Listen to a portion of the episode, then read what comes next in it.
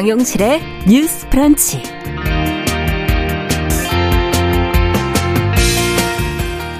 안녕하십니까. 정용실입니다. 학생의 존엄과 가치가 학교 교육 과정에서 보장이 되고 실현이 될 수 있어야 한다. 아, 지난 2010년을 시작으로 이 전국 교육청별로 이 같은 학생 인권 조례가 시작이 됐습니다. 차별을 없애고 표현의 자유를 담은 학생 인권 조례. 최근에는 이제 존폐 갈림길에 서 있는데요. 자, 서울시 의회에서는 서울 학생인권조례 폐지 절차가 진행 중이고요. 다른 시도교육청에서도 비슷한 움직임이 나오고 있습니다. 자, 뭐 교권이 무너진다며 폐지를 주장하는 측, 또 시대를 역행한다며 폐지를 반대하는 측의 입장이 지금 맞서고 있는데요. 자, 오늘 뉴스픽에서 학생 인권 조례에 대한 내용 자세히 좀 들여다보겠습니다.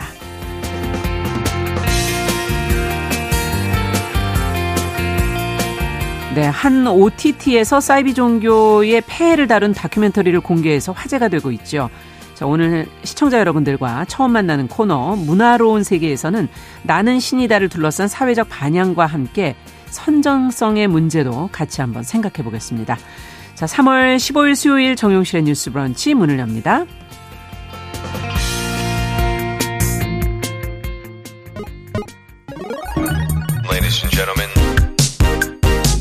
새로운 시각으로 세상을 봅니다. 정용실의 뉴스 브런치 뉴스픽. 정용실의 뉴스 브런치는 항상 청취자 여러분들의 의견 귀담아 듣고 있습니다. 참여하시는 방법은요. 짧은 문자 50원, 긴 문자 100원이 드는 샵 9730, 또 유튜브와 콩앱으로 실시간으로 계속 의견 주시기 바랍니다. 자, 저희는 뉴스픽으로 문을 열어보죠. 임지영 시사인 기자 어서 오십시오. 네, 안녕하세요. 반갑습니다. 강전혜 변호사 어서 오십시오. 네, 안녕하세요. 강전혜 변호사입니다. 네. 자, 우리가 앞서 얘기한 학생 인권 조례 얘기를 오늘 먼저 좀 시작을 해볼까 합니다. 네. 지금 어, 폐지 기로에 지금 놓여 있는데 임 기자님 그 학생 인권 조례가 어, 재정 공포된 게 14년 년 전, 그렇죠?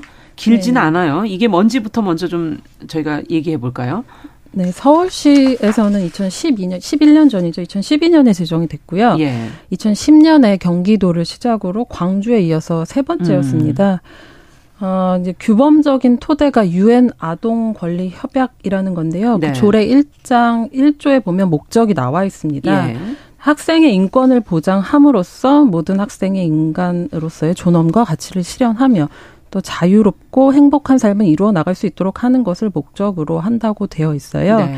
근데 이게 조례고 교육관 발의 내용이라서 교육청별로 시도 교육청별로 약간씩 차이는 있지만 아. 기본적으로 어, 차별받지 않을 권리, 또 폭력으로부터의 자유, 음. 교육에 관한 권리, 양심, 또 종교의 자유, 소수자 권리 보장 이런 내용을 공통적으로 담고 있습니다. 예. 지금 전북 또 충남, 제주도까지 해서 여섯 개 지자체에서 아, 시행 중입니다. 여섯 개 지자체에서 그러니까 지자체별로 조례로 되어 있는 형태다. 네, 16개 중에서 6개 지자체. 6개 지자체에서. 네. 근데 일부 지방 자치단체에서도 그럼 지금 학생 인권 조례가 폐지될 상황인 건지 지금 서울시가 가장 먼저 얘기가 지금 나오고 있지 않습니까?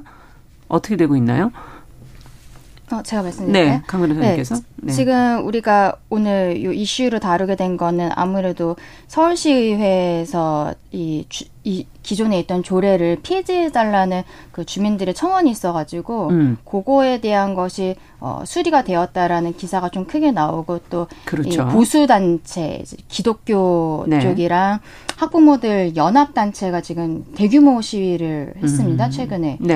어, 한 6천 명 정도가 모였다라고 하는데요. 네. 어, 이런 과정들이 있어가지고 지금 뉴스에 크게 나오는 것인데 이거는 사실은 좀 아까 우리 조례라고 우리 임정 기자님 말씀을 하셨는데 조례에 대해서 잠깐 음. 말씀을 드려야 될 것 같아요. 그러세요. 우리가 대한민국에는 기본적으로 헌법이 있고 음. 그 밑에 국회에서 제정하는 법률이 있습니다. 네. 그런데 이제 조례라는 거는 각 지방자치단체 그러니까 뭐 서울시 아까 뭐 제주도 있다, 뭐 전북, 예, 뭐 충남 이렇게 충남, 네. 지역별로 만드는 그 지역 내부의 어떤 규율하는 것이 조례예요. 음. 그래서 어, 어느 지역에는 요 학생 인권 조례가 있고 어느 지역에는 없다라고 하는 것은 이게 법이 아니라 국회에서 만든 법은 대한민국 그렇죠. 전체가 그렇죠. 다 이제 포섭이 되는 네. 건데 조례는 그 지역만 하는 거거든요. 예. 네. 그래서 서울은 있고 그리고 뭐 제주에도 있는데 뭐 다른 지역들 뭐 대구 같은 데는 음. 지금 없고 이래요. 음. 음. 요것들은 다 조례로 되어 있기 때문입니다. 그래서 네. 그 부분에 대해서도 이제 뭐 저희가 이제 나중에 다시 말씀을 드리 드리겠지만 지역별로 이것들이 재정 개정 폐지되는 것들이 별도로 이루어지고 있어요. 음. 그런데 우리 학생의 교육이라든지 인권이라는 것은 대한민국 학생들이 뭐 저 개인적으로는 좀 공통적으로 예, 예. 공유해야 되는 부분이 아닌가 그런 아. 생각이 좀 듭니다. 그래서 그렇군요. 예, 지금 이제 서울시 서울에서의 학생인권 조례가 폐지되는 것이 문제가 되고 있는데 충남 같은 경우에는 음. 학생인권 조례도 있고 또 특이하게 거기에는 그냥 충남 도민들에 대한 충, 충청남도 인권 기본 조례라는 것도 있어요. 아. 거기에서도 지금 여기에서 문제되고 있는 것이 사실은 보수단체 쪽에서 굉장히 크게 문제 제기하는 것은 성에 대한 부분입니다. 음. 동성애에 예. 대해서 이제 차별받지 않을 권리가 인권조례에 들어있기 때문에. 음. 근데 이제 비슷한 내용이 충남 인권조례에도 들어있어요. 그래서 그렇군요. 충남 같은 경우에는 학생인권조례랑 네. 충남 인권조례가 함께 폐지돼야 된다는 음. 지금 이야기들이 나오고 있습니다. 마이크를 조금 앞으로 조금 더 가까이 네. 써주시면 좋겠고요. 아, 지금 말씀을 들으니까 지자체별로 교육감도 지금 선거도 하고 있고 네. 아마 그 안에 조례도 이제 지자체별로 따로따로 자율적으로 하게끔 지금 되어 있구나. 이것을 네. 좀 어, 전체적으로 봐야 되지 않겠는가 하는 지금 지적을 해 주셨는데 네. 아, 앞서 지금 충남 얘기 좀 해 주셨거든요. 다른 음, 네. 원래 경기도가 처음 시작됐었다고요. 네. 그 음. 학생인권 조례 처음 만들어졌던 경기도 교육청도 그 지난해 임태희 교육감이 당선됐죠. 네. 그 이후에 조례 개정을 검토하고 있는데요. 그 그 전반적인 방향은 학생의 책무를 좀 강화하는 네. 방향입니다. 음. 그리고 충남에서도 말씀하셨듯이 주민조례 청구가 진행 중인데요. 충남 기독교 총연합회가 2만 명 정도 서명을 받아서 네. 그 폐지 청구서를 의회에 제출했습니다. 네. 오히려 이제 이 조례가 보편적 인권을 축소시킨다는 주장이기도 하고요. 음. 또 전북도 교육청도 이제 학생 인권뿐만 아니라 교직원, 학부모 권리를 강화한다는 취지에서 전북 교육인권 증진 기본 조례안을 입법 예고했습니다. 네. 여기가 조금 어, 눈에 띄는 게 원래 그 교육청 내에 인권 전담 기구가 있거든요. 학생 음. 인권 교육센터라는 그리고 음. 학생 인권 옹호관도 있는데 여기는 이제 학생뿐만 아니라 교직원 또 학부모 아. 권리를 담당하는 전북 교육 인권센터를 설립하겠다고 음. 그렇게 얘기를 했습니다. 네. 자, 그러면은 이제 내용으로 좀 들어가 보죠. 지금 존폐를 두고 찬반 논쟁이 팽팽한데 네. 반대하는 이유부터 들어볼까요? 하나씩 좀 들어가 보겠습니다. 먼저 강 변호사님께 좀 여쭤볼게요. 네. 음. 어, 아까 말씀드린 며칠 전에 대규모 이제 집회가, 집회가 있었다고 있었다. 말씀드렸잖아요. 네. 거기에서 크게 말을 하는 것은 종교의 자유를 억압하고 그리고 성문란을 부추긴다. 음. 이런 이야기들을 하고 있습니다. 이게 아무래도 이제 조례안에서 그 동성애에 대한 차별 금지라든지 학생이 지금 서울시 조례에 대해서 말씀을 드리는 거예요. 네. 어, 학생이 임신을 했다는 이유로 차별을 받지 말아야 한다. 이러한 내용들이 있습니다. 음. 이런 게 성문란을 부추긴다라는 이야기들을 하는 거죠. 그리고 네. 또 이슈가 되는 거는 체벌 금지에 대한 이야기가 있거든요. 그. 예, 네. 그래서 어, 체벌을 금지하는 것을 아예 이 학생인권 조례에 명시적으로 넣어버려서 교사들이 아이들이 음. 말을 듣지 않았을 때 어떤 훈육권이 없기 때문에 교권이 굉장히 침해당하고 있다. 지금 그 얘기도 어, 되게 큰 이슈로 나오고 있습니다. 네, 교권 침해라는 게 체벌 금지랑 또 연결이 돼 있는 네. 거군요. 네. 네. 그리고 성적인 부분하고 두 네. 가지가 지금 얘기가 되고 있다. 네. 자, 그러면 찬성하는 측의 입장은 뭡니까, 임 기자님? 네, 어쨌든 좀 어, 반대하는 측면에서 폐지 그 폐지하자는 쪽에서 자주 말하는 게 교권 음. 추락 말씀하신 네. 대로 교실 붕괴 음. 뭐 그런 얘기들인데요. 어 이제 폐지하지 말자, 음, 유지하자 이런 유지하자. 쪽에서는 음. 어, 이제 일부의 사례들을 너무 부각하면서 교권이 추락했다고 강조하는 게 문제라는 음. 거, 거고요. 네. 사실상 교육 현장의 어떤 수많은 문제들은 복합적인 원인으로 발생할 수 있잖아요. 근데 그 모든 게 학생 인권 조례 때문에 발생했다는 오해를 좀 부추기는 그런 음. 프레임에 대해서 좀 지적하고 있습니다. 그리고 또 학생권과 교권은 결코 대립하는 개념이 아니고 음. 같이 갈 수 있는 개념이다. 이렇게 얘기를 하고 있거든요. 네. 네. 교사들의 조직적인 움직임이 없다는 게 그 근거이기도 한데요. 음. 학생인권 조례를 어, 떤 부분에서 문제점이 있기 때문에 좀 바꾸자는 움직임은 있지만 네. 학생인권 조례 자체를 폐지하자고 한 경우는 없기 때문에 그런 부분에 대해서도 음. 이야기할 수 있을 것 같고요. 그리고 또 이제 조례가 제정된 지 10년이 넘었는데 우리가 학교 현장에서 이렇게 당연하다고 생각했던 관행들, 네. 두발 복장 규제나 뭐 음. 체벌 같은 것들을 개선한 경험들이 좀 쌓이고 있거든요. 뭐 음. 실태 조사 같은 거를 하면 당연히 학생들이 체감하는 효능감이. 상승하고 그렇죠. 체벌이나 뭐 언어 폭력 경험이 줄었다는 결과들도 나오고 있고요. 아. 네, 그리고 무엇보다도 서울학생 인권조례 지키기 공동대책위원회의 이야기인데요. 네. 우리가 이제 청소년 볼 때 미성숙하고 훈육해야 하는 존재로 여겼던 학생을 온전한 시민으로 존중하려는 음. 인권 문화가 이제 겨우 좀 자리 잡고 있는데 네. 음. 그것이 좀 후퇴되지 않을까 이런 부분 예. 그 우려하고 있습니다. 네. 여기 관련해서는 음. 사실 대법원 판결도 있었어요. 이제 그래요? 학생의 두발 복장 자유화와 이제 체벌 금지 음. 이런 것에 대해서 어, 전라북도 학생인권 조례안이 대법원으로 올라간 적이 있었는데요. 그때 네. 효력이 유효하다 요런 어, 판단을 받았습니다. 당시 학생인권 조례안이 법령에 위배되지 않는다는 첫 판례인데 음. 그게 이제 2015년에 있었거든요. 예. 그때도 이제 뭐 교육부에서 이제 전라북도 교육청에다가 이 인권 조례안에 대해서 제의를 요구했던 거예요. 음. 근데 거기에 대해서 교육청에서 제의 요구 없이 조례를 바로 공포를 했더니 교육부가 여기에 대해서 소송을 냈었던 아, 상황이었습니다. 그렇군요. 그리고 조금 아까 사실 임지영 예. 기자님 말씀하신 거에 대해서 음이 저기 인권 학생 인권 조례가 과연 교권 침해를 한 것이냐 예, 거기에 학생과 대한 학생과 교권이 대립하고 있는 거냐 네, 거기에 네. 대한 통계가 있는데 예전에 네. 그 용해인 의원실에서 발표한 자료에 따르면은 오히려 한 2012년 13년 그때쯤에 요몇 군데 지역에서 음. 조례가 나왔었던 거거든요. 근데 2014년부터 한 2018년까지 교육부에 신고된 교권 침해 건수 전체를 보니까 오히려 2014년에 4,009건에서 점점점 줄어서 2018년에 아. 2,454건이 됐습니다. 네. 근데 요거는 또 의미 있다고 저는 생각을 하는 게이 예. 교권 침해라는 게 학생으로부터뿐만이 아니라 학부모도 그 학부모, 예, 학부모로부터의 네. 교권 침해도 굉장히 많아요. 근데 그렇죠. 오히려 요 학생인권 조례가 생기고 나서 어 학부모에 대한 교권 침해는 좀 늘어나고 아, 네, 학생은 줄고 네네 비율적으로 늘어나고 그런 통계도 사실은 있었습니다. 네. 지금 여러 가지 통계를 지금 같이 보면서 찬성 반대 의견들이 지금 아, 분분한데 저희 네. 댓글에도 청취자 김건륜님께서는 때때로 일부 학생들이 교권을 침해를 하는데 교사들이 이걸 다 안아줘야 되는 겁니까? 이렇게 지금 음. 적으신 분도 음. 있고요. 네. 청취자 고명성님께서는 음. 학교의 주인은 학생들입니다. 과하면은 안 되겠지만 주인은 학생이다라는 의견도 지금 보내주셨고요. 네.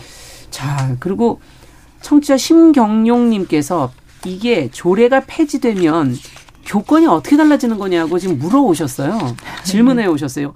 이 질문에 대해서는 어떻게 답변을 해 주시겠습니까? 아직 뭐 현장에 지금 뭐 폐지가 된 거, 된 상황은 아니기 때문에 뭐 명료하게 말씀을 드릴 수는 없지만 한번 상상을 해보죠. 어떤 게 가능해지는 겁니까? 여기에 대해서는 근데 교권은 어떻게 어떻게, 어떻게 되는 변화가 건가라고 변화에 대해서 우리 청취자분께서 여쭤보셨지만 아까 우리 임 기자님 말씀하신 내용 중에 음. 이 학생인권 조례에 대해서 그동안 교사 측에서 폐지를 하자라는 움직임이 있었던 것은 아니다라는 네. 이야기로 저는 답변을 대신하고 싶습니다. 네. 임 기자님 뭐 어떻게 보세요? 아까 전에 그 인권 관련 그 학생들의 인권에 대해서 이제 뭐 문제가 생겼을 때 담당한 기구에 대해서 말씀을 드렸는데요. 예. 어, 이제 이 부분이 조금 남용되는 부분에 대해서 교사들이 문제 제기를 한 측면이 있거든요. 음. 그러니까 그런 부분에서 큰 틀에서는 이제 조례를 유지하되 이제 작은 부분 그런 문제점이 있는 부분들을 보완하자는 그런 음. 움직임들은 있거든요. 네. 너무 남용되지는 않아야 된다라는 네, 네. 부분을 좀 지적을 해주셨어요. 어, 자, 그렇다면 최근에 이제 서울시 교육청에서 유엔 측에다 한국 공식 방문을 음. 요청하기도 했다는 보도도 같이 나왔는데 임 기자님께서 이 내용은 좀 설명을 해 주시죠. 네, 유엔 인권 이사회 특별 절차가 한국 정부에 얼마 전에 서한을 보냈습니다. 네. 학생 인권 조례 폐지 움직임은 차별에 대한 보호를 축소시킨다고 우려한 건데요. 특히 서울 학생 인권 조례 폐지는 다른 인권 조례 폐지를 위한 길을 열어줄 수 있어서 음. 두렵다고 음. 그렇게 말했습니다. 이에 대해서 교육부는 반응이 없고요. 네. 서울시 네. 교육청이 답변서를 만들어서 이에 동감한다고 이렇게 반응을 했습니다. 그리고 음. 또 하나 공식 방문해 달라고 요청을 했는데요. 이제 와서 교육부 국가인권위원회 또 서울특별시 의회를 포함해서 직접 상황을 조사하고 평가해 달라고 요청을 한 겁니다. 네. 이에 대해서 서울시의회 의회 국민의힘 의원들이 직접 요청한 것 것은 이제 국격을 떨어뜨리는 일이라면서 비판을 하고 있습니다. 그러니까 입장이 지금 다른 거군요. 서울시 교육청과 서울시 의회 이렇게가 네. 입장이 다른 거군요. 네, 서울시 의회에서는 조례 폐지하는 지금 진행 그렇죠. 중이기 때문에요. 네, 네. 서울시 교육청은 반대하는 입장이군요. 네, 정확히 얘기하자면 서울시 의회에서 지금 조례 폐지안을 진행하고 있다라는 건 어떤 절차적인 부분입니다. 이게 네. 지금 그 주민들의 동의를 얻어서 이게 서울시 의회에서 수리가 된 것이고 음. 그럼 이제 수리가 됐으면은 1년 안에 서울시 의회에서 다시 이거를 가결을 할 것인지 의결을 해야 되는 상황이에요. 네. 지금 여기까지 접수가 되었다는 게 공식화되어 있는 건데 지금 현재 상황은 예, 그런데 이제 어 이게 현재 보수당이 서울시의회에서도 다수당이 되어 있는 상황이어서 네. 그렇다면 이것이 가결되지 않을까라는 이제 우려가 생겼던 거죠. 음. 그래서 조금 아까 얘기한 유엔에서 지금 관여를 하게 된 과정도 유엔에서 먼저 알고서 그렇게 됐던 것은 아니고 이 폐지에 대한 서울 시내 그 시민들의 움직임이 있으니까 전교조 측에서 먼저 유엔에다가 이러한 음. 상황이 있다는 것을 알린 겁니다. 네. 그래서 유엔에서 이제 우리 정부 쪽에다가 사실관계 음. 확인 등을 이제 요구하는 서한이 들어오게 된 것인데 그래서 보수 단체 쪽에서는 이게 어, 국격을 떨어뜨리는 행위다. 음. 이러한 이야기들이 나오고 있는 거죠. 자, 그렇다면 현재 이제 접수된 상황에서 서울 네. 학생 인권 조례 향후 폐지냐 유지냐를 두고서 어떤 절차들이 지금 남아 있는 겁니까? 변호사님 예. 말씀하신 대로 이제 주민조례 청구가 수리된 날부터 30일 이내 발의를 하고 1년 이내에 심사 의결을 해야 되는데요. 네. 필요한 경우에는 본회의 의결로 1년 이내 기간 범위에서 연장할 수는 있습니다. 아. 근데 지금 서울시의원 그 112석 가운데서 76석이 국민의힘이거든요. 예. 네. 폐지에 좀 힘이 실리는 모양새고요. 음. 지금 정부 기조하고도 좀 맞닿아 있다고 느껴지는 게 음. 지난해 우리 그 개정 교육 과정에서 성소수자, 성평등 이런 표현들이 있었는데 삭제됐거든요. 예. 그때도 유엔 인권 이사회가 국제인권 규범 위반이라고 지적했는데 사실 사회적 합의 안 됐다고 무시한 음. 거거든요. 예. 이번에도 유엔 인권 이사회가 우려했지만 사실 교육부가 아직 반응을 안 하고 있는데요. 음. 예. 비슷한 맥락에서 나온 이야기로 보입니다. 네. 길어야 2년이 되는 거고 연장을 하더라도 네, 짧으면 한 1년 안에는 정리가 돼야 되는 그렇죠. 얘기다. 빠르면 올해 안에 올해 안에 그렇죠.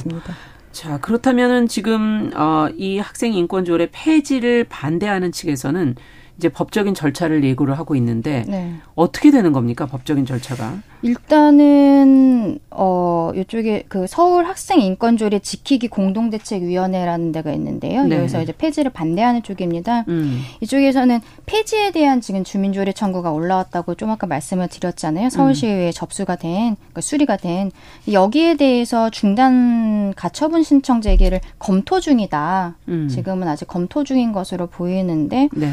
그런 상황이고요. 이제 가처분 신청을 하게, 하게 되면은 되면, 네. 아무래도 이제 가처분 처분이라는 거는 본안으로 이제 맞다 그르다라고 판단을 하는 게 아니라 법원에서 음. 그러한 판단이 나오기까지 잠깐 이 진행을 정지시키는 효력이 있는 거거든요. 네. 그래서 가처분 신청 은 뭐 저 개인적인 멈춰 있게 되는 거네요. 네, 생각이지만 그러면. 법원에서 이게 워낙 또 첨예하게 대립이 네. 있는 거여서 음. 가처분 신청 자체는 인용이 되지 않을까라는 생각은 음. 좀 듭니다. 하지만 네. 이 폐지가 과연 정당하느냐에 따라 된 거는 본안으로 이제 다른 사건으로 음. 재판이 진행이 될 건데 그거는 아마도 뭐 대법원까지 가고 뭐 중간에 헌법재판소도 가고 이러면서 네. 몇년 걸리지 않을까 시간이 더 걸리지 네, 않을까 네. 그런 생각이 듭니다. 자, 그 사실 학생 인권 조례라는 게 만들어지기까지의 과정이 꽤 길었는데 네. 이것도 이 기회에 한번 좀 짚어봐야 되지 않을까요, 임 기자님? 네, 근데 이제 조금 길게 봤을 때 제가 음. 그 조례 규범이 된 아까 유엔 아동 권리 협약 소개를 해 드렸는데 네. 유엔이 이제 아동 권리를 강조하면서 1989년에 예. 만들었고 이게 한국뿐 아니라 아동 인권 의 어떤 신장이라는 세계적 흐름 속에서 온 측면이 있거든요. 음. 그러니까 우리나라가 유엔 아동 권리 협약을 비준한 게 91년입니다. 음. 근데 우리가 90년대 학창 시절을 지나오신 분들은 기억하시겠지만 뭐 당시 장 자율학? 네네 뭐, 뭐, 뭐 두발 제한, 네. 세벌, 뭐 야간 예. 자율학습 이런 음. 거에 대한 기억이 생생하실 것 같아요. 예. 근데 95년에 그래서 야간 강제 자율학습에 대한 소송이 제기됐고요. 2000년에는 어. 두발 자유 위한 학생 인권 부정 서명 운동이 있었거든요. 네. 또 2004년에 는 사립학교 학 다니는 학생의 종교 자유 침해 문제가 대두되면서 음. 그러니까 이렇게 하나둘씩 문제 의식이 생기고 2010년에 비로소 이제 경기도 교육청이 처음으로 학생 인권 네. 조례를 제정한 건데요. 당시 김상곤 교육감 공약이기도 했습니다. 네. 이게 청소년 인권 운동의 성과라기도 라고도 볼 수 있고 또 학생 인권이 법적으로 보장될 수 있는 발판을 만들었다는 평가가 있는데요. 예. 그렇지만 재정 직후부터 위기였습니다. 음. 당시 왜 그랬을까요? 그때는? 당시 그 정부 기조 철학하고 좀 연관이 있는데요. 음. 이명박 박근혜 정부에 지나오면서 교육부가 학생인권, 학생인권조례 무효 소송을 세 건이나 제기합니다. 음. 헌법재판소에는 권한쟁의 심판을 청구하고 네. 또 대법원에도 상위법 위반이라고 무효 소송을 걸었거든요. 그렇군요. 네, 전북 학생인권조례에 대해서도 마찬가지였는데요. 당시 교육부는 이제 학교 규칙은 각 학교에서 자율적으로 정할 일이고 초중등교육법도 그렇게 돼 있다 음. 이런 논리를 들이댔고요. 근데 결론적으로 말씀드리면 소송은 기각되거나 각하되거나 음. 했거든요. 현재는 조례에 대해서는 합헌 결정을 내렸고 네. 대법원도 학생 인권 조례는 헌법에서 보장한 학생 인권을 구체화하고 상위법에 어긋나지 않는다는 판단을 내렸습니다. 네. 네. 그렇군요. 자, 그렇다면은, 어, 지금 두 분께서는 이것을 어떻게 보시는지, 아까 열여섯 개의 지자체 중에 이제 여섯 개에서만 지금 네. 이제 문제 제기가 되고 있다. 그러면 이게 다르게 지금 학생들한테 적용될 수 있다라는 얘기로 들려서 어 교육감도 이제 자체적으로 뽑고 지자체별로 이렇게 차이가 나도 되는 거냐 근본적인 문제를 한번 같이 한번 생각해서 얘기를 좀 해주셨으면 좋겠습니다. 학생 인권조례 폐지 어떻게 보시는지 끝으로 정리를 해보죠 두 분. 어 그러니까 이제 처음에 시작할 때 제가 말씀드린 것처럼 요거는 문제가 조례로 각각의 지자체별로 제정을 음. 했기 때문에 저는 이런 혼란이 오는 게 아닌가. 어쨌든 학생은 대한민국에서 다 같이 교육을 받고 있는데 그 주민자치를 위해서 지자체를 만들어서 그 지자체별로 조례를 만들라고 했지만 학생의 인권이라는 것을 조례로 각각 지역별로 다르게 하는 게 맞는가 저는 조금 음. 그런 생각이 들어서 어 이게 뭐 그러니까 교육감이 바뀔 때마다 기존에 있었던 조례가 뭐 개정 폐지 뭐 예. 이런 얘기 계속 나올 수밖에 없잖아요. 그래서 이걸 아예 국회에서 그 국민들의 예 네. 국민들의 전체적인 의견을 수렴을 해서 이걸 하나의 법으로 만들어야 하지 않을까 예, 그런 음. 생각을 좀 합니다. 임 기자님 어떠세요? 근데 말씀하신 것처럼 그 음. 조례 유지를 이제 찬성하는 쪽에서는 학생 인권법 좀 더 상위법인 네. 학생 인권법을 제정할 때인데 왜 조례를 폐지하냐고 이렇게 후퇴하냐고 그런 음. 의견을 내고 있거든요. 실제로 예. 그런 이야기들이 나오고 있고요. 음. 저는 학생인권 조례 자체에 대해서 두 가지 정도 말씀드리고 싶은데요. 제가 네. 그 만들어진 어떤 지난한 과정에 대해서도 말씀을 드렸는데 사실 이게 만들어지고 나서 몇 년 있다가 가정 내 체벌을 금지하는 민법이 또 그렇죠. 민법 개정도 음, 이루어졌거든요. 네. 그리고 또 만 18세 선거권 연령 하향 같은 흐름으로 음. 이루어져 이어졌어요. 그러니까 이게 아동 청소년을 우리 사회가 어떻게 바라볼 것인가 측면에서 어떻게 음. 보면은 사실 자연스러운 과정이 아닌가 또 뭐 아까 헌재 얘기도 했고 음. 국가인권에도 뭐 최근에 일에 대해서 유감을 표명하기도 했거든요. 네. 그런 흐름 속에서 좀 볼 필요가 있을 것 같고요. 네. 그리고 두 번째로는 사실은 이렇게 집단적인 움직임이 가능한 것은 음. 결국은 핵심적으로는 성적 지향, 성 네. 정체성을 네. 언급한 부분 때문이라고 생각하거든요. 네. 근데 결국 차별금지법에서도 첨예했던 음. 내용이고 같이 가는 내용인데요. 가장 힘들었던 부분이죠, 이게. 네. 네. 근데 어쨌든 국가인권위원회 법에도 성적 지향에 따른 차별 행위에 대한 언급이 나오고 있거든요. 아. 그러니까 기존 법에서도 그런 내용들이 나오고 있다는 부분에 대해서도 말씀드리고 음. 싶습니다. 네. 지금 학생인권조례가 음. 학생들의 차별금지법이라고 이야기를 하는 것이 음. 그런 부분이어서 어쨌든 이거는 뭐 어떤 내용을 넣을지에 대해서는 좀 더 구체적으로 봐야겠지만 음. 전 국민적인 어떤 컨센서스를 만들어 가지고 그걸로 법을 만들어야 하지 않을까 그렇게 그러네요. 생각합니다. 학생을 어떻게 바라볼 것인가 하는 네. 문제가 네. 가장 중요한 문제인 것 같습니다. 학생 인권조례 폐지 논란은 여기까지 얘기 듣도록 하고요. 11시 30분부터 일부 지역에서는 해당 지역 방송을 보내드리겠습니다. 뉴스 브런치 이어갑니다. 여러분은 지금 KBS 일라디오 정용실의 뉴스 브런치와 함께하고 계십니다. 자, 뉴스 브런치 뉴스픽 두 번째 뉴스로 가겠습니다. 지난 9월이었죠? 지난해 9월, 어, 신당역 스토킹 살인 사건 많은 분들 기억을 하실 텐데요. 우리 사회가 이제 스토킹 범죄에 대한 경각심이 그 사건 이후로 더 커지게 됐습니다. 지금 그 사건 난 지가 이제 반년 정도 지났는데요. 어, 처벌이나 법적 장치 그 당시에 뭐 해야 한다고 많이 언급은 됐는데 어떻게 지금 현재까지 이루어지고 있는지 한번 점검을 해보려고 합니다.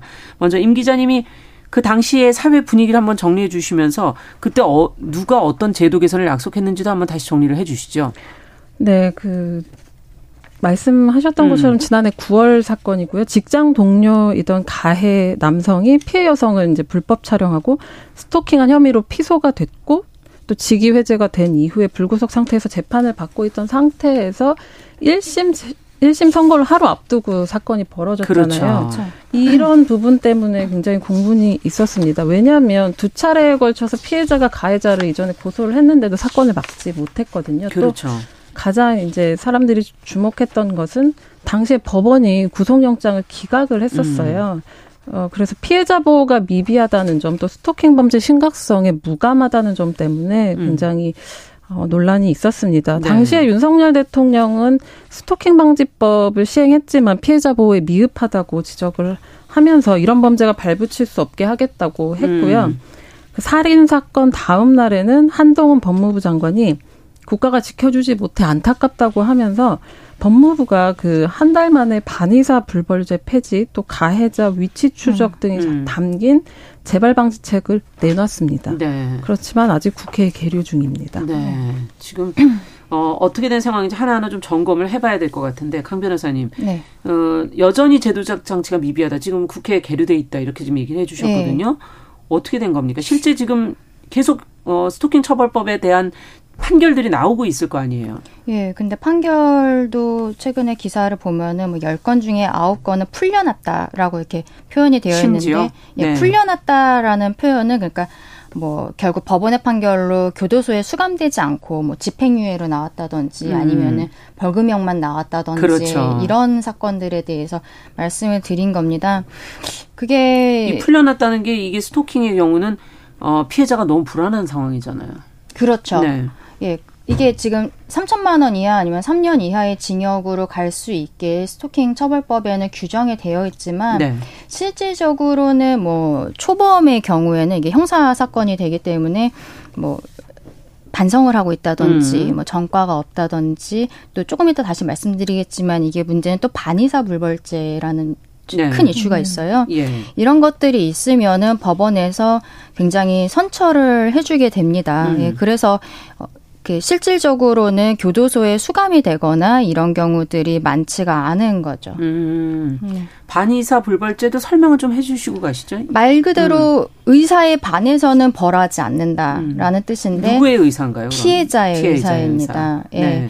그래서 피해자들이 뭐 원만하게 합의를 할 수도 있고 아니면은 사실 또 두려움에 음. 보통 이런 스토킹이라는 거는 알고 있는 사람으로부터 그렇죠. 당하는 경우가 많잖아요. 네. 그러면은 뭐 같은 회사를 다닌다든지 뭐 전 남친이라든지 뭐 예. 뭐 이런 경우에는 아무래도 뭐 합의를 안 하면은 또 이게 주위에서 또 나를 이상하게 보는 약간 그런 시선도 있기 때문에 음. 이분들이 어쩔 수 없이 합의서를 작성을 해주는 경우들도 있습니다. 네. 그렇게 됐을 때는 이제 뭐 처벌 자체가 아예 안 돼 버리는 거죠. 그냥 우리 단순 폭행 음. 사건처럼 그렇게 처리가 되어 버리는 것이어서 그렇게 하면 나중에 가해자 입장에서는 또 욱하는 게 있어요. 네가 합의 안 해줬으니까 그렇죠. 내가 이렇게 처벌받았다. 보복을 네. 또할 수 있게 그래서 되는. 오히려 피해자를 가해자인 것처럼 하는 게 있습니다. 음. 그래서 2차 가해 유발을 네. 많이 한다고 알려져 있고요. 또 네. 신당역 살인 사건 가해자도 사실 네.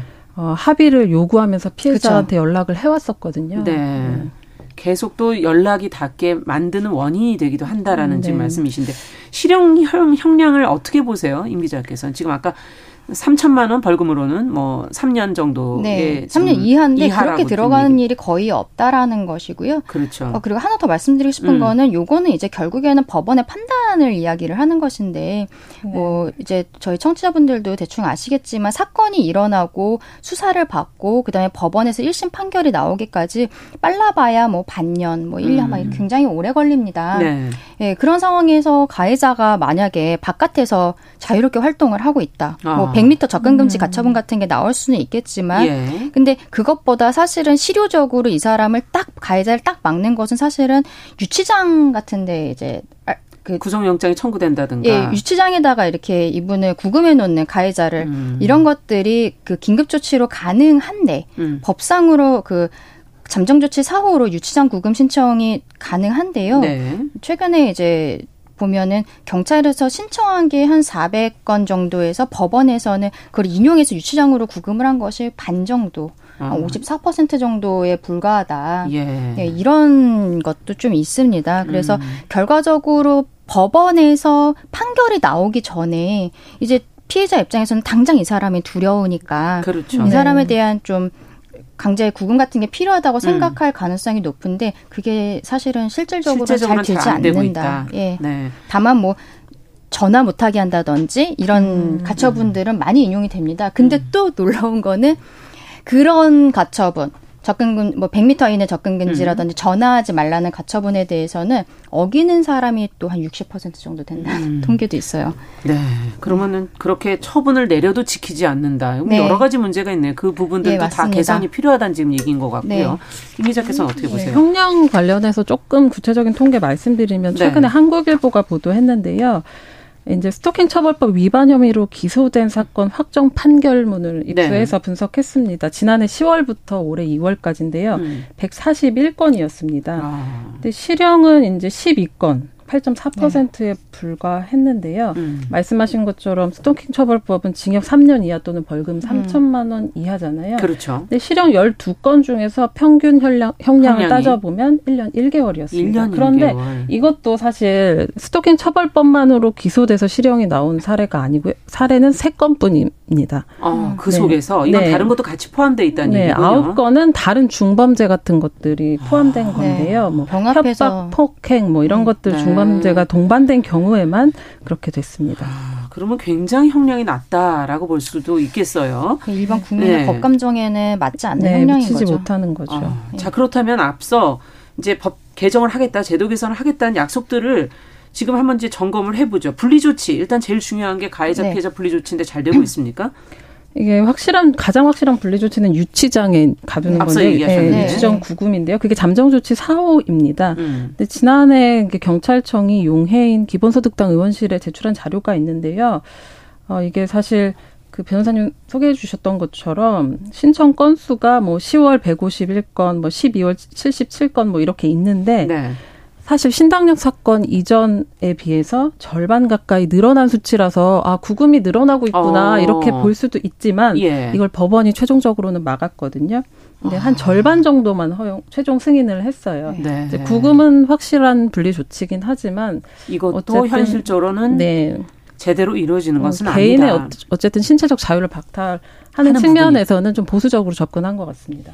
네. 자, 그러면 뭐 가해자에게 전자발찌를 채우자 이런 대안도 있지 않았나요? 예, 그것도 지금 이제 법이 법에 들어가 있는데 요게 법 개정안이 통과가 된다고 해서 음. 바로 할 수 있는 게 아니에요. 전자발찌 시스템 같은 경우에는 이런 시스템 구축하는 데만 한 1년 정도 걸린다고 알려져 아, 있거든요. 아, 네. 그리고 근데 지금 그 가해자가 피해자 측에다가 가까이 오면 경찰에 신고가 들어가게 되는 거는 보통 1km에서 2km 정도로 이게 음. 설정을 한다고 합니다. 그렇기 네. 때문에 어떻게 보면은 가해자의 인권이라든지 이런 거에 있어서도 큰 침해는 없는 것이다라고 볼 가능성은 높은데 네. 이게 지금 시기적으로 국회에서 진행이 되고 있지 않은 상황인 거죠. 네. 자, 앞서 반의사 불벌죄 폐지도 지금 현재 안 되고 있는 거죠? 그렇죠. 네. 네. 어떻게 해야 될까요? 스토킹 범죄는 지금 계속 줄고 있습니까? 늘고 있습니까? 줄고 있지 않고요. 그 경찰청 따르면 2018년에 2,700여 건 신고가 있었다면 네. 2022년에는 2만 9천여 건이거든요. 음. 이게 이제 이게 스토킹이구나 하는 각성이 늘어서 신고가 는 부분도 있지만 범죄가 줄, 줄었다고 말할 수는 없고요. 늘고 음. 있다고 보는 게 맞을 것 같습니다. 네. 이거는 참 의아한 게 여야 없이 작년에 신당민혁 그렇죠. 사건이 있고 나서 네. 다 이거를 개정하겠다. 그리고 어느 정도 합의도 되어 있는 상황이었어요. 음. 그런데 이게 진행이 안 되고 있어가지고 결과적으로는 크게 보면은 반의사 불벌죄 폐지하는 거 그리고 음. 아까 그 전자발찌 위치 추적 도입하는 거 그리고 네. 어 유치장 구금 같은 게 잘 안 되는 거에 대한 잠정 조치 불이행에 대한 처벌도 강화해야 한다 이렇게 크게 보면 세 가지가 있는데 네. 이것들이 진행이 되지 않고 있는 상황입니다. 음. 끝으로 어떻게 해야 될까요, 임 기자님? 말씀하신 대로 음. 그 다른 법안하고 달리 이게 형벌 강화하는 부분에 대해서도 제가 어, 제가 알기로는 크게 이견이 없는 음. 걸로 알고 있고 음. 여야도 합의가 된 상황이고 한데 네. 계류 중인 부분에 대해서 조금 빨리 처리가 돼야 될 것 같고요. 음. 어, 이런 일이 있을 때마다 어쨌든 사회가 누군가의 죽음을 딛고 그렇죠. 앞으로 나아가는 게 불행이고 비극이긴 한데 사실 피해자가 마지막까지 신고배를 누르고 본인이 할 수 있는 최대한의 음. 것을 다한 음, 부분이 있잖아요. 음, 그런 맞습니다. 걸 생각하면 어쨌든 좀 우선순위를 두고서 앞으로 좀 나아가야 되지 않나 이런 생각이 네, 듭니다. 그러네요. 더 이상의 피해자가 좀 나오지 않았으면 좋겠습니다. 네. 자, 수요일 뉴스픽 임지영 기자 그리고 강전혜 변호사 두 분과 함께했습니다. 말씀 잘 들었습니다. 네, 감사합니다. 감사합니다. 감사합니다. 자, 중앙 정용실의 뉴스 브런치는 여러분과 함께합니다. 짧은 문자 50원. 긴 문자 100원이들은 9730. 무료인 콩 어플과 일라디오 유튜브를 통해 참여해주세요.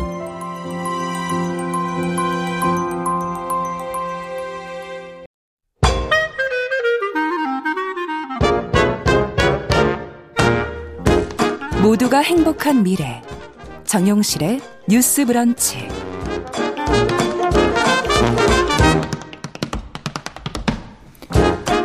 네, 먼저 속보 하나 전해드리고서는 저희가 문화로운 세계로 가겠습니다. 중앙재난안전대책본부가 코로나19 정례 브리핑을 통해서 오는 20일부터 지하철과 버스 등 이 대중교통수단, 마트, 역사 등 대형 시설 내부에 위치한 개방형 약국에 대해서 이 마스크 착용 의무를 해제하기로 결정을 했습니다. 아, 당국이 대중교통에서의 마스크 착용 자율화를 결정한 것은 실내 마스크 착용 의무 1단계 해제 이후에도 이 방역 상황이 안정적인 상태를 유지하기 때문인데요. 어, 일반 약국의 경우는 여전히 의무적으로 마스크를 착용해야 했죠. 어, 오는 20일부터 지금 어, 개방형 약국에 한해서 마스크 착용 의무를 해제한다는 거 그리고 또 대중교통 수단에도 해제하게 된다는 것을 다시 한번 말씀드립니다. 자, 이제 문화로운 세계로 좀 가보죠. 대중문화와 사회문화 현상을 저희가 좀 날카로운 시선으로 들여다보겠습니다. 오늘은 시청자 여러분과 처음 인사를 드리는 분입니다. 영화 저널리스트 김현민 기자 잘해 주셨어요. 어서 오세요. 네, 안녕하세요. 반갑습니다. 네. 김현민입니다. 반갑습니다. 네. 이제 매주 수요일 문화로운 세계에서 어떤 내용들 가지고 시청자들과 얘기를 좀 해볼까요? 요즘에 콘텐츠가 정말 많잖아요. 플랫폼도 많아졌고. 네. 근데 저는 영화나 드라마, 뭐 사회 현상을 다룬 예능 프로그램 같이 음. 누구나 쉽게 접할 수 있는 콘텐츠들을 저만의 시선으로 음. 좀 전달하고 소개해드리고 싶고요. 네. 많은 정보가 넘치는 세상이니만큼 제가 큐레이션 해드린다는 음. 마음으로 이 자리에 앉겠습니다. 네. 그러면 오늘은 어떤 걸 큐레이션 해 오셨을까? 앞서 저희가 네. 소개해드렸는데 나는 네. 신이다. 네, 사실은 네. 굉장히 이미 화제가 된 작품이죠. 나는 신이다. 신이 배신한 사람들 음. 사이비 종교 집단을 다룬 그 다큐멘터리에 대해서 얘기해 보겠습니다. 네. 네. 정말 지금 공개되자마자부터 화제예요. 이게 사실은 어 공영 방송에서 제작진이 참여를 한 거죠. 그렇죠. MBC 제작진이 네. 넷플릭스에 전액을 투자받아서 제작하게 된 시사 고발 다큐멘터리죠. 공중파에서는 아무래도 어떤 제약과 리스크가 큰 소재라고 생각했던 모양이에요. 음. 과거에 MBC를 그런 관련 보도를 했다가 신도들이 덮친 사건도 있었잖아요. 그렇죠. 네. 네. 그런 리스크를 감안해서인지 상대적으로 환경이 자유로운 OTT 플랫폼과 손을 잡아서 탄생할 수 있었던 다큐멘터리입니다. 네. 네. 뭐 시청률이나 이런 건 좀 어떻습니까? 뭐 국내 음. 다큐멘터리에서는 최초로 넷플릭스 시청 1위를 기록했고요. 음. 통합 콘텐츠 화제성 순위에서도 단연 1위. 음. 그리고 해외 7개국에서도 top 10에 이름을 올렸어요. 주로 음. 아시아 지역에서요. 네. 네. 그게 저는 되게 주목할 만한 현상이라고 생각하는 게 예. OTT 플랫폼에서는 기존의 그 old media와는 달리 mass의 개념이 사라지고 그렇죠. 그 개인 하나하나의 취향이 중요해졌잖아요. 음. 특히 정해진 시간에 반드시 봐야 하는 그런 제약이 없기 때문에 동시대성에서는 그만큼 느슨하다고 볼 수 있어요. 네. 언제 봐도 재미있고 언제 봐도 유효한 그런 컨텐츠들이 사랑을 받는다는 뜻인데 음. 그렇기 때문에 상대적으로 시사 다큐는 인기가 낮을 수밖에 없거든요. 네. 시의성이 중요하기 때문에 음. 그런데 이런 시장 환경에서 이만큼의 관심을 받는다는 거는 저는 사람들이 그만큼 사이비 종교 집단에 대해서 알고자 하는 욕구가 크다는 방증이 아닐까 그렇게 음. 생각합니다. 네. 자, 뭐 어, 어떤 다큐인지 먼저 내용부터 좀 들어보겠습니다. 네, 음. 총 8부작으로 이루어져 있는데요. 한국 사회를 이미 크게 뒤흔들었던 4개의 사이비 종교 집단을 다루고 있어요. 네. 소위 JMS로 불리는 기독교 복음 선교회, 오대양, 아가동산, 음. 만민중앙교회 등 다들 아시죠? 네. 이 프로그램을 만든 이 조상현 PD도 어렸을 때부터 주변에 이런 사이비 종교의 피해자라고 부를 수 있는 사람들이 많았고 다큐를 만들고 난 이후에는 숙제 같은 아이템이었다라고 음. 말을 하는데요. 사실 저도 주변에 측근들 중에 이 종교와 관련돼 있는 아. 그런 지인들도 있었고요. 예. 또 어렸을 때 봤던 그 아가 동산이나 아가 동산이나 음. 오대양 사건의 광경이 너무나 충격적이어서 아직도 음. 생생해요. 이런 게 한 번씩 방송이 될 때마다 어, 다들 화제가 되기는 했었죠. 그 네. 전에서도. 그렇죠. 예. 네. 자, 근데 그 중에 분량은 어떻게 돼 있습니까? JMS가 3회 분량으로 가장 집중적으로 할애되어 있어요. 아무래도 음. 작년에 기자회견을 하기도 했던 그 성폭 성폭행 피해자의 그 증언이 있기 때문에 아무래도 더 강력하게 배치를 한 것 같고요. 그러네요. 그런 음. 종교 집단에서 어떤 식의 만행과 악행들이 있었고 그것이 음. 어떤 식으로 은폐되었고 피해자들은 여전히 얼마나 큰 트라우마 속에서 살고 있는지 그런 것들이 담겨 있습니다. 네. 근데 제작진들은 참 작품을 찍으면서도 힘들었다 뭐 이렇게 후기들이 많이 나오더라고요. 네. 어떤 점이 그렇게 힘들었을까요? 네, 많은 분들이 음. 이런 작품을 보시면 그 피해자들의 안위도 걱정하지만 사실은 PD나 제작진들도 그 네. 못지않게 그런 대상이 되는데요. 어, 종교 집단의 뭐 협박과 미행은 기본이고요. 가진 위협에 노출되어 있었다고 합니다. 그래서 2년이라는 제작 기간이 걸렸던 이유도 이 방해나 외압 때문이다라고 말을 음. 하고 있는데요. JMS 측은 이 다큐가 공개되지 못하도록 상영 금지 가처분 신청을 냈지만 받아들여지지 않았고요. 현재 아가동산 측에서 아가동산과 관련한 회차의 방영을 중단해 달라고 가처분 신청을 한 상태입니다. 네. 결과는 3월 말에 나올 예정이고요. 3월 말에. 네. 원래 예전에도 아가동산이 SBS에 이제 방송 네. 금지 가처분 신청했었는데 이번에 과연 또 어떻게 될지 또 지켜봐야 되겠는데. 그래서 뭐 제작진은 미리 빨리 보시라라고 음. 권유를 하기도 한 상황입니다. 네. 네. 자, 이 다큐멘터리를 제작한 목적 앞서 어, 숙제 같은 아이템이었다 이렇게 담당 PD가 얘기는 네. 했었는데 무엇을 기대했을까요? 제작을 통해서. 네, 저는 일단 저의 개인적인 기대감을 얘기하자면 처음에 이런 다큐의 존재나 제목을 음. 들었을 때 저는 이걸 기대했거든요. 사람들은 대체 왜 사이비 종교 음. 집단에 빠질까? 음. 거기에 대한 어느 정도의 어, 심도 깊은 탐구나 해답이 있지 않을까 기대했는데요. 네.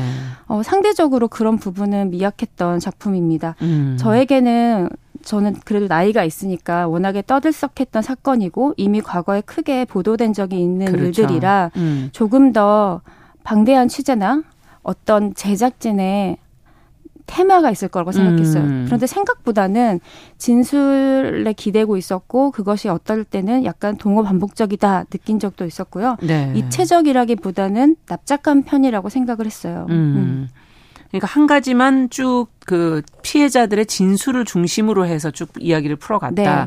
앞서 얘기해 주신 왜 인간이 이런 데 빠질까는 하 음. 근본적인 질문들에 대해서는 네. 어, 취재가 되지는 않았다라는 지적을 해 주셨어요. 예. 이단들의 예. 무슨 전략이나 수법 음. 혹은 역학 그리고 피해자들이 왜 이렇게 유린당하고 세뇌당할 수밖에 없는지에 대해서도 음. 알고 싶었는데 기존 지상파에서 우리가 봤던 시사고발 다큐멘터리의 구성과 전개 방식에서 음. 크게 벗어나지는 않았다. 상당히 그 증언에 빚지고 있다라는 음. 생각을 했습니다. 네. 네. 그 담당 PD는 뭐라고 어, 제작 의도를 설명했나요? 네, 저도 그게 궁금해져서 네. 인터뷰를 찾아보니 그 주로 반사회적이고 인간의 존엄성을 극도로 훼손한 사건과 종교를 대상으로 삼았다라고 밝혔고요. 그 중에서도 피해자들이 이 피해 사례를 보다 적극적으로 알리고 싶어하는 사례를 중심으로 접근했다라고 밝힌 거 보니 음. 제가 얘기했던 것과 좀 일맥한다는 생각이 들고요. 네. 그리고 이 프로그램이 공개될 때만 해도 시즌 2 생각이 전혀 없었는데 음. 이 프로그램을 보고 사이비 종교를 탈퇴했다는 사람들이 나타났대요. 아. 그것을 보고 나니 생각이 달라졌다라고 얘기를 하기도 했습니다. 그래서 네. 많은 분들이 시즌 2에 대한 기대 기대도 하고 있는 상황이고요. 이 인터뷰를 보고 나니까 저는 어쩌면 음. 보다 실체를 낱낱이 구체적으로 폭로해서 내부에 있는 사람들에게도 이 집단의 실체를 폭로하고 경각심을 주는데 목적이 있지 않았나 하는 생각도 듭니다. 음. 사실 JMS 같은 경우는 많이 방영됐기 때문에 그분의 뭐 말투나 어투 그 사람의 어떤 그렇죠. 설교 스타일을 우리가 음. 알잖아요. 그런데 약간 어눌하고 음. 약간 정밀하진 않잖아요. 네. 그런데 왜 거기에서 판단 분별이 그렇게 흐려질까? 어, 그게 현혹될까. 궁금했는데 네. 오히려 그런 분들의 눈에 비늘이 벗겨지는 효과 그것은 어. 있지 않을까라는 생각이 들더라고요. 네. 내부를 또 균열시키거나 네. 그 안에서 새로운 걸 제대로 된 걸 인식할 수 있게끔 해주는 그렇죠. 역할은 음. 할수 있지 않을까 네. 지금 이제 그런 지적을 해주셨어요. 자, 화제성이 높은 만큼 또 그 반대 의견들, 선정성에 대한 문제 제기도 있는데 이 부분을 좀 들여다보죠. 네, 아무래도 이 점이 가장 지금 화제일 것 같은데요. 선정성 논란에 앞서서 저는 기본적으로 음. 이 다큐가 다루고 있는 소재와 사건 자체가 우리들에게는 불쾌감을 줄 수밖에 없다라는 얘기를 먼저 드리고 싶고요. 네. 아무래도 8화에 걸쳐서 피해자들의 깊은 트라우마 그리고 상처와 마주하게 되기 때문에 그 8화를 한 번에 몰아서 보시는 분들은 거의 없다고 제가 들었어요. 음. 너무나 보면서도 정신적인 충격이 일어나기 그렇죠. 때문에 그래서 불쾌감은 어느 정도 감안해야 되는 부분이고요. 네. 그리고 제작진도 이렇게 촬영 한 번 나갔다 오면 그 후폭풍 때문에 거의 일주일을 알아 누웠다고 할 정도로 사안이 음. 심각하고 복잡합니다. 네. 제가 알기로 최초의 선정성 도마에 올랐던 장면은 그 JMS 편에서 footage로 삽입된 그 여신도들의 나신 영상이었는데요. 아, 네. 어, 실제로 이런 성착취가 이루어졌다는 사실을 분명히 밝히고 싶어 제작진이 증거 영상처럼 삽입한 것으로 저는 알고 있습니다. 음. 그런데 저는 오히려 이런 적나라한 영상에서는 어, 수용자 입장에서 거리 두기가 가능하다고 보여요. 음. 이것을 왜 편집하지 않고 내보냈는지에 대해서 어느 정도 공감이 이루어질 거라고 생각합니다. 음. 이거는 어디까지나 제작진이 인위적으로 편집하거나 조작하지 않은 증거로서의 영상이기 때문이죠. 네. 이것을 넣은 선택 자체가 자극을 위해 서라고는 음. 생각하지 않아요. 음. 그런데 제가 오히려 보면서 문제시 된다고 느꼈던 지점은 음. 피해자들의 성폭행 피해를 재현하는 영상입니다. 아. 음. 다큐멘터리를 보시면 예. 진술이 나오고 그 목소리 재현 위로 재현 영상이 네. 나오는 건 익숙하시잖아요. 음. 하지만 이 재현의 윤리의 부분에서 이 작품은 섬세하지 않다, 세심하지 않았다. 음. 그동안 우리가 그 고통을 재현하는 방식과 윤리에 대해서 많은 사회적 논의와 합의가 이루어지고 저는 꽤 성장했다, 성숙했다고 음. 생각하는데요. 네. 이 방식은 굉장히 간습적인 과거의 유물 같은 시선으로 느껴졌습니다. 소위 아. 굉장히 남성적인 시선이었고요. 예. 오히려 저는 이 제작진들이 직접 촬영한 재현 영상이 누군가에겐 불필요했고 또 선정적으로 선정적으로 가다할 수 있다고 봅니다. 네. 일단 피해자는 그걸 다시 한번 또 과정을 거치면서 힘들 것 같고요. 네. 네. 저는 또 피해자의 그 모습을 인터뷰한 공간과 어 분위기가 음. 참 낯설다 이런 생각도 좀 들었거든요. 네. 네. 굉장히 화사하고 음. 어떤 신전을 연상시키는 하얀색 그런 거룩한 느낌의 스튜디오에서 네. 회사한 모습으로 등장을 했는데 물론 많은 분들이 아시겠지만 뭐 피해자 다움이라는 음. 관념 안으로 우리가 들어가자는 것은 아니잖아요. 그 음. 말씀이 과연 이 피해자의 고통 트라우마를 그러니까요. 어떻게 제작진이 바라보고 있고 이것을 어떤 식으로 작품에 녹여서 사용하고 있는가가 중요한데요. 음. 저는 이 피해자의 인간적인 모습이라던가 사람 자체가 보이진 않았던 것 같아요. 음. 굉장히 나쁘게 말하면 기계적으로 자신이 당한 사, 실을 진술하고 있게만 음. 그렇게 어떻게 보면 기능하고 있게만 제작진이 촬영을 했고요. 음. 음, 거의 마지막 쯤으로 가면 기자회견 하기 전에 극도의 압박감으로 헛구역질을 하는 그렇죠. 장면이 나오지 않습니까? 네. 저는 그때서야 이 사람이 보였거든요. 예, 저도 음. 마찬가지예요. 그러니까 피해 사실만을 얘기하고 그 사람이 느낀 그 과정에서의 고통이 빠져 있으니까 음. 이해가 좀 안 됐었거든요. 그렇죠. 예. 그래서 어떤 묘사가 필요하다기보다는 음. 이 개인에 대한 사람이 어떤 사람인지 보여주는 데는 굉장히 인색했다. 음. 네, 그런 생각이 듭니다. 그 점이 굉장히 아쉬워요. 그러네요. 또 다른 면에서 또 문제점이 느껴지셨다면요? 음, 저는 연결되는 지점인데 음. 좀 불편했던 장면 연결이 있었는데요. 음. 그 아무래도 JMS 편에 가장 큰 힘을 넣었기 때문에 좀 자극성이 들어갈 수밖에 없었던 것 같은데 그렇죠. 어, 첫 번째 회차에서 정명석의 실제 육성이 들어가는 목소리가 나옵니다. 네. 그, 이 메이플이라는 음. 피해자를 서술하거나 묘사하거나 우리 보고 상상할 수 있게 하는 외모에 대한 품평이 나옵니다. 어. 그리고 나서 바로 메이플의 화면에 등장하거든요. 예. 그럼 이미 대상화된 시선으로 이 사람을 마주할 수밖에 없게 되는 아이러니가 아. 발생하죠. 네. 이런 부분에 대해서는 조금 더 고려가 있었어야 되지 않을까 음. 하는 생각이 들고요. 음. 그 뒤에 아가동산 편 같은 경우에서도 아동 폭력을 묘사하는 재현 장면이 나오는데요. 이런 부분들이 어, 저는 좀 재현으로서는 실패했다고 보입니다. 네. 네. 과연 그 피해자가 겪은 고통까지도 같이 잘 재현을 하고 있는가에 대한 고민이 얼마나 있는가 네. 그 지점을 지금 짚어주신 것 같아요. 자 끝으로 후속편이 나올까요? 아까 시즌 2 얘기를 하는데 우려와 또 뭐 기대도 이렇게 같이 섞여 있거든요. 제 감정은. 네, 아무래도 음. 넷플릭스에서는 음. 이제 이 작품을 70% 이상 본 유저들을 대상으로 음. 제작비와 음. 어떤 손익 분기점을 생각하고 이 편을 제작하는 편인데요. 이 정도의 화제성이라면 가능성이 높다고 보이고요. 네. 벌써 인터넷에서 다음 탐사 대상이 될 이단 단체 리스트들이 음. 돌고 있는데 언뜻 봐도 뭐 30개가 넘을 정도로 그렇군요. 굉장히 많더라고요. 알겠습니다. 네. 네. 어, 어떻게 될지 또 저희도 기대해 보겠습니다. 문화로운 세계 영화 저널리스트 김현민 기자와 함께했습니다. 말씀 잘 들었습니다. 네, 감사합니다. 정용실의 뉴스 브런치 수요일 순서도 같이 인사드립니다. 내일 뵙겠습니다. 안녕히 계십시오.